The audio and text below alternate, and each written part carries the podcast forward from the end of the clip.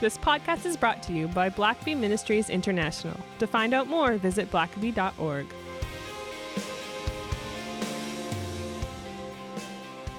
Well, welcome to the Richard Blackaby Leadership Podcast. My name is Sam, and I'm your host, and I'm joined by the man whose name is on the podcast, The one and only. the one and only Richard Blackaby. So good to be with you again, Richard. Oh, thanks.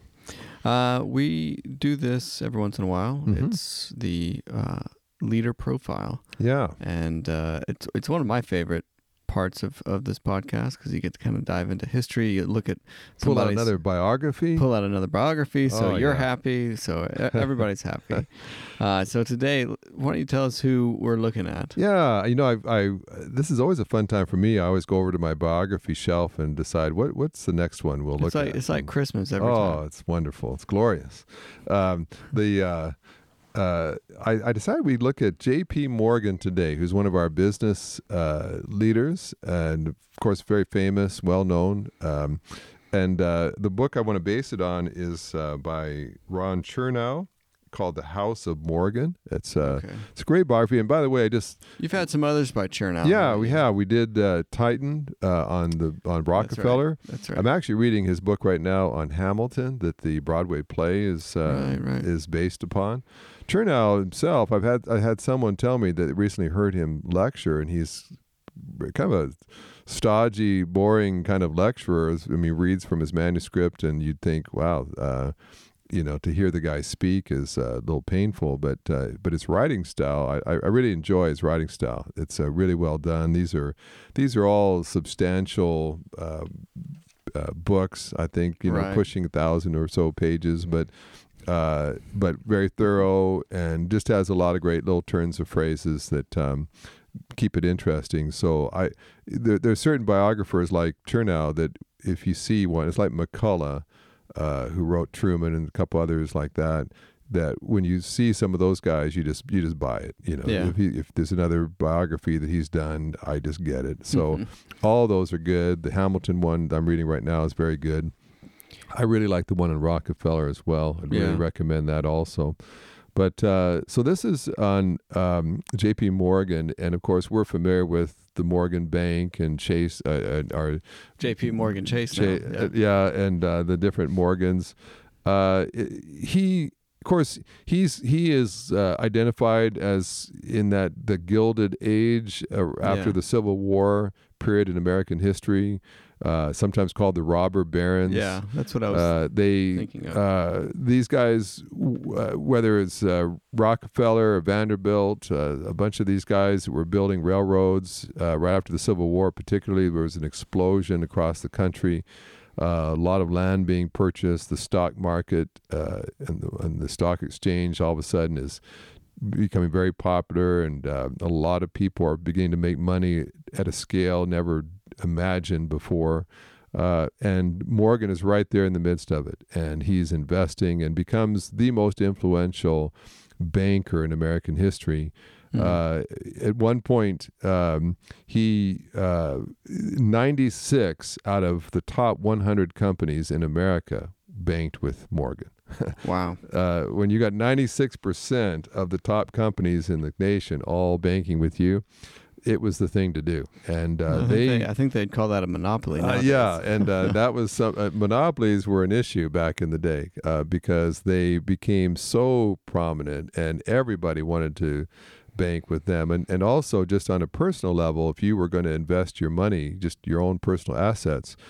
Uh, they decided not just to be open to the public at large, but they wanted to be very selective with who could even bank with them. You Oh, couldn't just really? you couldn't just walk in and say, I've just opened up my piggy bank and have $17. I want to start my savings account. Uh, they typically, they, they didn't necessarily advertise this, but there's their kind of operating rule was, and you got to remember, this is back in the 1800s, 1890s, 1880s. Uh, and you, you had to have at least a minimum of $5 million uh, in your personal account for them to open an account for you. So Wow. so if you, it was quite a prestigious thing. If you just, you, if you went to a party and you mentioned, I got to run by the the Morgan Bank uh, to make a deposit, that was that was you were bragging. yeah, you were wealthy. Everybody knew then you were Morgan. you were well off. They said uh, now and then they might stoop to let someone with only two million dollars in their savings account bank with them just to do it as a favor. Yeah. you know? Yeah. uh, we kind of break our bend our rules here. You only got two million in your checking account. Wow. We'll, uh, we'll we'll we'll do, we'll do you a favor. And so uh, throughout uh, the this this now this book, uh, the, the Chernow writes, isn't just about J.P. Morgan. It uh, looks at uh, uh, a, a series of people. George Peabody, actually, who's not a Morgan, starts the bank that the Morgans will take over. Junius Morgan is JP's father and tells his story, and then JP, and then it tells about his son Jack Morgan, and then follows on down the line just the history of the bank and some of the top leaders, uh, the House of Morgan. So it's not just about JP, but uh, takes you right up into modern times uh, and the influence of that bank and what it did. And Hmm. uh, and he says that there's probably never going to be someone like J.P. Morgan or a bank like that again that can so dominate a country like the United States. But uh, he had many, many uh, successes that made him famous. He they built uh, their office at 23 Wall Street, right at the corner of Wall Street and Broad Street, and for years it was it was just a relatively small building. It was not a real a high a skyscraper or anything, but it uh, was the center of financial power on Wall Street for many Hmm. years. And when there are uh, several notable moments when uh, Cornelius Vanderbilt died, he left his son William a bit over a hundred million dollars, uh, making him the wealthiest man in the world. And uh, at that time, though, it just baffled people. Just to, in the 1800s, to have a hundred million dollars, when when if you had a hundred thousand dollars, you could be wealthy the rest of your life, never work Yeah. another day. Uh, and this guy had a hundred million dollars, and he actually doubled that money in the next six to eight years. Um, but it, it scared people. They, the, of course, in America, there was a great fear of kings and Right. wealthy people dominating uh, and and basically destroying democracy. And so there was this innate fear of very wealthy, powerful people, which still gets played upon even in politics today. For but sure. um, and so Vanderbilt ultimately felt that he needed to, instead of running this uh, central railway that where he had much of his wealth, he decided to sell off about 250,000 shares to the public so that it, the public could own it. And that's when the stock market and people all of a sudden thought, oh, I can own some of Vanderbilt's company. Well, Vanderbilt went to J.P. Morgan to to sell the shares, and that kind of helped make his fame. And and throughout history, Morgan. So was that one of the the first IPOs? Uh, yeah, I don't know if it'd be one of the first, but certainly one of the biggest. Uh, Yeah. And of course, it, it, that was an existing company that had been run for a while, but had been more of a privately held company. Right. And now he's going to open it up to the public, and uh, and uh, he did several things. For instance, later when uh, uh, Andrew Carnegie decides to sell his uh, steel company to make U.S. steel, um, J.P. Morgan uh, handled that purchase and ultimately offers uh, Carnegie $480 million, making Carnegie one of the, if not the wealthiest person at that time. Interestingly, after he signs the deal, signs, uh, sells his company for, for 480 million. Later, uh, Carnegie's talking to Morgan and saying, you know, I, I, I should have just uh, asked for another hundred million when I sold that to you. And Morgan, not to spare the guy's feelings, said, "Well, I would have paid it if you'd asked for it." and so he realized, "Oh, I could have had a hundred million more." That probably it- irked uh, Carnegie discount. the rest of his life. But uh, and there were a couple of times, for instance, in 1907, when there was a, a, a a financial panic in America, and many many companies were going bankrupt. People were committing suicide, and uh, it was J.P. Morgan who actually came in and pulled people and resources together to stop the panic. And Hmm. uh, he did that again later in life, at least twice in American history when there was a financial run and a crisis where even the U.S. government did not have uh, the resources. It didn't have a, a, a, a Federal Reserve at that time. Um, and they had to turn to a guy like Morgan to literally uh, save the United States. Um, and fi- from financial ruin. Uh, he had that kind of power that when everything was falling apart, uh, you turned to him, and he could um, very uh, powerfully and confidently stop the slide and stop the, the Hmm. destruction.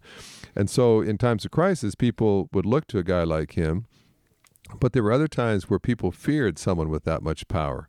Yeah. And there was always a suspicion. And part of what Morgan would do is that he would finance uh, uh, various companies. In, in the early days, it was uh, primarily railroads, but he also invested in other kinds of factories and and companies. And oftentimes, he would insist then about uh, on being on uh, the board of that company, Hmm. and uh, and he would be, and and so he had e- enormous influence, far beyond just the money that he had himself. Was all the yeah, if he's the control he had over so many other companies, and he's on the boards of and of course, then he would uh, he would do whatever he could to help make those companies successful, and if it meant maybe crushing companies that he didn't invest in, uh, and to to uh, develop monopolies and uh, unfair uh, trading advantages. And so uh, he, uh, throughout history, be, just developed some very, very powerful companies. Uh, his uh, the bank actually began in London. His uh, uh, J, uh, uh, George Peabody was an American who moved to London and became the biggest American banker in England. Hmm. Did a, and was trying to rival the Rothschilds and some of the biggest banks in in uh, Britain. Uh, and interestingly, when you look at some of these famous people, uh, they're obviously they're driven, they're smart, they're gifted, uh, they're visionary, but oftentimes they're also lucky. you know, and there's no way around it. You look back and say, well, why did he end up becoming so fabulously successful and this person over here didn't? Uh, it's not always because they had more brains. Uh, George Peabody was a bachelor his whole life, and uh, Peabody's an. In, in fact, you could base the book Scrooge or Ebenezer Scrooge on Peabody. He uh, by the 1850s he was earning around three hundred thousand dollars every year, but he would spend about three thousand. So he wow. uh, he's he's got and of course 1850s three hundred thousand dollars a year. that's uh, a, that's a lot goes now. a long way. Yeah, and so he's earning three hundred thousand dollars a year. One of the famous stories is that he was found. wa- He would, but he didn't even take his own uh, coach uh, to uh, to drive around. He would take uh, the bus or the public transport Huh. back then. Uh, and and at one point he was seen waiting for the public transport to come, and someone said, uh, "Well, I just saw one go by." He said, "Yeah, that was the two penny uh, uh, bus. I'm I'm waiting for the or the carriage. I'm waiting for the one penny carriage. Here's a guy making three hundred thousand dollars a Wow. year, and he doesn't want to spend an extra, literally an extra penny on his public transportation. Uh, and so he was a, but he was a bachelor. He had no children. And so, uh, as he's getting older, he realizes, well, I've got to pass this company on to somebody. So he literally looks for an heir, looks for somebody that he can pass this very lucrative company onto, and ultimately he's he's uh, recommended to Junius Spencer Morgan. Junius is an American. He's brought over to London. He he he's and he's basically told, if you'll work under me for ten years, I'll I'll let you take over this company. And uh, and so he he does works for him for 10 years. I mean it's a great great uh, opportunity. And during that time in 1857 the crimean war comes to an end and it led to a panic financially. And it his his bank almost goes bankrupt because of the financial downturn and what that caused morgan to do was to to take a much more conservative approach. He said i, I want to be he wanted to have control over uh, back then, of course, there weren't real sophisticated management uh, techniques and programs and training. And so a lot of companies were just not well run. And Morgan had a great eye to detail and, uh, and to uh, cautious uh, investing and approach. And so he would want to be on the board to make sure things were run well. And it, it kind of led to the Morgan approach of saying we'll invest in things that show high promise and are managed well, or we'll we'll make them manage themselves well. And so Junius uh, works under Peabody for ten years, and then ultimately is is given the company. Peabody ends up not giving him nearly as much as he said he would. In fact, Peabody ended up saying, "I don't want you to use even my name on the company. You got to change the name of the company." So he changes the name to, to Morgan. Uh, he, he didn't want to because nobody knew Morgan. Yeah. Everybody knew the name of Peabody, but uh, but kind of famously he changes that, and and so Junius has a son J.P. Morgan, and he decides ultimately to have J.P. run the American office, and so he puts him in New York City and says, "I'll be based here in London." and you go to uh, New York and try to in that rough frontier uh, uh, country, Yeah. and you do the American investing there, and that's where JP ultimately, for about 33 years, he works under his father. And interesting, his father's actually very concerned about him. He, he's uh, restless, he's uh, irresponsible at times, emotional, and uh, and so uh, Junius will, for years, have his son JP work with a partner that's more older and experienced and calming, trying to. He kept trying to put a calming influence on his son. And it's interesting. One of the dynamics of the Morgans is that Junius only has one son, a JP, and so he uh, dotes on him and is very controlling of his son. Writes him long, long letters. Has his son come over every year for about three months to spend with him in London, and tries to mentor him, um, invest in him heavily. Then he'll go over to America for a month or two and spend it with his son. And so, very controlling, very concerned about his son. That you know, it's interesting. These famous people like J.P. Morgan, and Yeah. you, yet you read uh, their father who worried himself sick about his son whether he'd make it or not, and uh, and it's almost a domineering kind of thing where when his father finally dies, J.P. Uh, Juno was was Junius was um, sparing in his praise and affirmation. It's clear that he loved his son, and uh, but he was worried about him, and just that style, that Victorian kind of style of you don't openly tell your Yeah. son you're proud of him or he's doing a good job. You don't do the whole feelings You- thing. you- yeah, you tell him all the stuff you're worried about, and uh, and then uh, J.P. Morgan kind of did the opposite with his son Jack. He also just had one son, Jack, and uh, he was he loved his son as well, but he was just kind of too busy for him. Hmm. And so, Which is uh, the American way. yeah, and yeah, he's doing the American way, and so, uh, and so they, in fact, Chernow says that perhaps the Morgan dynasty would have been different if they'd had more than one son. Hmm. But all the pressure goes on that one son, and uh, JP had all kinds of nervous issues. He was always stressed and burned out. He always talked about retiring, and the strain was too much. In fact, JP, even at an early age, would take three month vacations every year Hmm. which uh, sounds pretty good for a building Yeah. the empire he had. He'd go on cruises and be gone for three months. I feel like Uh, that's a good a good example. yeah, now don't think that that's going to show up in our policy manual anytime soon. But uh, but here's a guy that was carried the burden all the time. He becomes fi- fabulously successful in the financial world, and yet uh, Chernow demonstrates over and over again how hard it was for him just to enjoy his success. Hmm. He was always stressed, and they feel like a lot of that was the uber kind of responsibility that his father drilled into him, Yeah. and uh, and trying to please his father, trying to do a good job. Uh, and so they said he was very uh, Morgan was very successful, but he didn't really enjoy his success like you might have thought for a guy that was uh, accomplishing the kinds of things that he did. Hmm. Well, let's take a quick break here, and we'll be right back. Whether at home, on the job, or in the ministry, we can all have a greater impact on the world around us for the kingdom of God. Join Richard Blackaby at the Billy Graham Training Center at the Cove to learn about increasing your spiritual influence on April 6th through the 8th, 2020. Space is limited, so register soon at the link in the show notes. If you like what we're doing and would like to support our work, please consider making a donation. Even a little bit will go a long way toward keeping this podcast going for the months and years to come. To support this podcast, click on the link in the show notes. We are truly grateful for our wonderful community of listeners. Well, Richard, uh, I, th- I think our listeners probably know by now that with all of these uh, leader profiles, there's usually a downside. Yeah, There's usually a, a dark side, a negative aspect of, of what led them to become the men and women that they, they were. And uh, I suspect that J.P. Morgan is no different, no, especially, it sounds like, with the uh, family dynamics, uh, as you already alluded to. So, what were maybe some, some downsides of, of uh, J.P. Morgan? you know he has he has a number of them and uh, it, it's interesting for one uh, like we've already touched on, his father was very domineering and Yeah.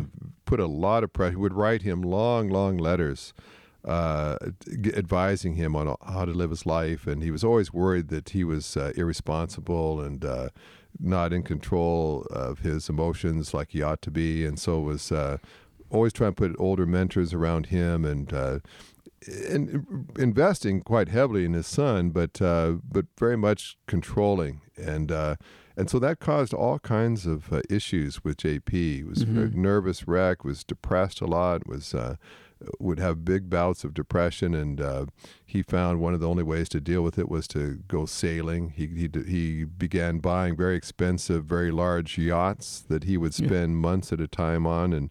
Uh, another kind of interesting thing with uh, Morgan was he had this. He was a, a fairly tall man, over six feet, um, but he but uh, he was uh, uh, prematurely uh, bald, and he had this what was called a bulbous nose. He had this enormous nose, and he had a skin condition that had affected his nose and some of his skin. And it basically they they said his nose looked kind of like a cauliflower. It was very uh, unattractive, Mm. very big, very noticeable.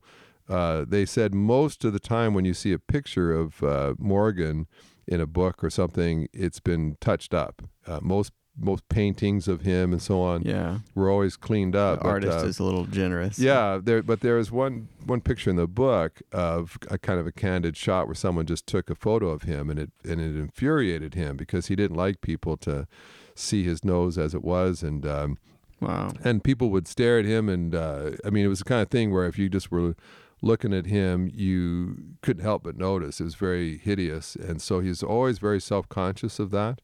Uh, and uh, it's interesting because some of the most famous people, like John Rockefeller, had a particular kind of disease as well, which uh, made him lose his hair early in life, and uh, and so he was famous for buying all these gaudy wigs all the time. He kind of got into wigs for a while, and people were never wig- quite knew what phase. John Rockefeller would look like uh, when he showed up. Uh, and it's just one of those kind of, to me, in history, it's just kind of interesting, you know, because you think of these guys that are literally saving the financial uh, status of, of the nation of the United States with their power and influence.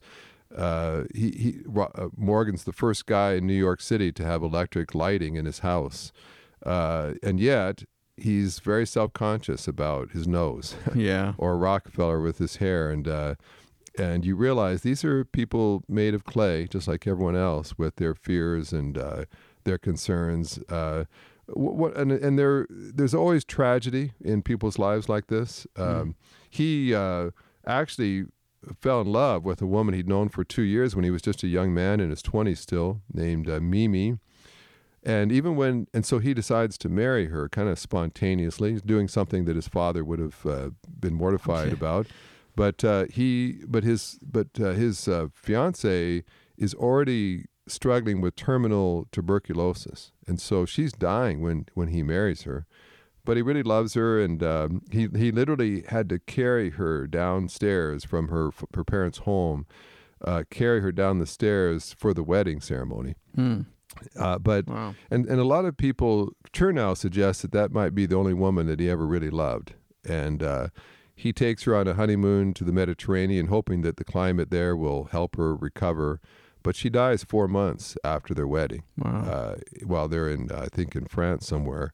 And uh, they Chernow suggests that he he never really loved another woman after that, and he kind of says that uh, in one sense, it was a very noble thing for him to do. He's marrying this uh, invalid out of love, and he's tenderly caring for her and doting on her and uh, serving her. Uh, and he Chernow says there were moments where the Morgans could be very sentimental, uh, very noble, but oftentimes they kind of learned that you, you shut those off. Uh, you became the tough uh, intimidating uh, banker kind of uh, Hmm. persona instead of the caring person doting over a woman dying of tuberculosis. So he Yeah. ultimately marries uh, a second wife named that was named Fanny, and uh, Chernow basically uh, unpacks the fact that it was never uh, a, a, very loving marriage, and ultimately they became quite estranged. They, of course, never divorced, but uh, later uh, Morgan would have multiple affairs and mistresses, and they they basically lived apart. He would travel to, he, and his escape was always his boat, and so oftentimes he wouldn't even go home. He would go spend the night on his uh, yacht that was often parked just there in Manhattan. Uh, yeah. And they said it became his sort of man cave, his escape, where he could kind of do what he wanted to do. And he could uh, bring girlfriends on the boat or he, uh, just friends to that uh, he could let his hair down and not just be the formidable banker that he was known for. But uh, but over and over again, Chernow says he was a very lonely man, and mm. his partners often would be very intimidated by him. Even partners who'd been partners with him for years in the business would still call him Mister Morgan. Uh, and he kept a certain aloofness, a gruffness, uh, and uh, once his father dies, his father dies uh, and leaves him about over $12 million. Um, it said, it, uh, Chernow says it kind of took a restraint off of Morgan, and he began to uh, purchase, uh, he, he became a wild art collector. In fact, when he dies, he has one of the most expensive private art collections in America. It was mm. valued at about $50 million when he dies. Uh, and uh, he begins to build bigger and bigger yachts and to spend more and more time away. When he, they said when he was fighting depression, he uh, sailing at sea was one of the only times where he kind of got away uh, from all the responsibility. And he, he, was always talking about retiring, uh, and uh, he, he, just he just seemed like a lonely man. That, uh, but but also you know lucky as well. Like I said, he um, uh, basically the the Morgan Bank was handed to them by yeah. Peabody. You know, it's uh, that was just a stroke of good fortune. But uh, throughout his life, he had a, a, several moments. That, for instance, in the Civil War, he paid three hundred dollars to have someone else go in his place. He would have been drafted to serve in the in the army, but back then you could actually pay someone to stand in for you. Hmm. So he pays, and of course he could have easily died on a Civil War battlefield. Uh, but uh, someone else goes instead. And uh, he he actually his company helped fund the building of the Titanic. And when they built the Titanic, they actually built a beautiful stateroom for him because he financed it and uh, was uh, a, a very influential with that company yeah. on the board. And so he had a beautifully decorated stateroom, and he had reservations to go on the maiden voyage of the Titanic but business got in the way and he had to pull out, even though he had probably the nicest cabin in the whole ship. Uh, and so he doesn't sail on that ship. Mm. Uh, yeah. And so he has those kind of moments in his life where he's very fortunate. He has moments where he makes some of the biggest deals with the Vanderbilts and uh, with the uh, Carnegies and, and folks like that. He establishes uh, a chain of banks in in Paris and London and uh, New York City and Philadelphia and other parts of the of the country that uh, where he has the, the wealthiest people in the country all uh, wanting to bank with him, seek his advice. Uh, he would go and uh, he became friends with the King of England. In fact, gave the King of England a five hundred thousand dollar tapestry as a coronation gift. Um, but at the end of the day, uh, in fact, when he died, his uh, his net worth was kind of surprising. I mean, people were surprised. I think he was worth about eighty-four million dollars for a guy who's swinging five hundred million dollar deals, uh, who's regularly making hundred uh, a million dollar commissions on deals. But he spent a lot of money on art, a lot of money on yachts, and it kind of surprised people actually that uh, he wasn't worth a lot more. People, mm. Some of the wealthy people, like uh, the Carnegies, said they kind of felt sorry for him when they found out the most famous banker in the world didn't have more money than he had. But uh, a tragic figure. Uh, and he left a son that was uh, Jack that was always insecure because he never knew if his father approved of him either, hmm. and uh, and uh, a loveless marriage, uh, and and maybe the last thing to say, he had his youngest uh, child was a daughter named Anne, who uh, was very much like him and ultimately was estranged from him. And again, they said he could pull some of the biggest deals together. He could He could actually stop a, a, a depression and a financial yeah. run in on Wall Street single handedly and yet he could not uh, be uh, reconciled with his youngest child. And uh, again, just so much that you see in successful leaders in business and politics, uh, very good perhaps in one area of their life, but uh, huge uh, blind spots in others and areas yeah. of weakness. Obviously, because you're good at making money, isn't doesn't mean you're good at saving money or good at relationships yeah. or marriages or child rearing. Uh, and uh, and I guess one of the big questions of history is to be fabulously successful in one field doesn't mean you have to neglect others. Do you have to right. go cheap on other areas of, of life so that you can be very successful in yeah, one is area? That the, is that the price of success? And so that's a, it's an intriguing uh, read about someone that continues to leave a mark and a legacy, but uh, you realize very flawed uh, and perhaps an unhappy person, successful in business, but never really finding the mm. happiness that uh, everybody seeks. Well, it's a it's an interesting read and a cautionary tale uh, yeah. for us to look at, and so always uh, enjoy walking through these uh, halls of history with well, there's you. There's more biographies to come. Oh, Sam. I've seen the show, so it's not going to end anytime soon. Until next time. Thanks for listening to the podcast. If this is something you enjoyed, it really makes a difference if you leave a review and a five star rating on Apple Podcasts or wherever you listen. Don't forget to subscribe and share with your friends. We always love hearing from our listeners, so email us at podcast at blackaby.org.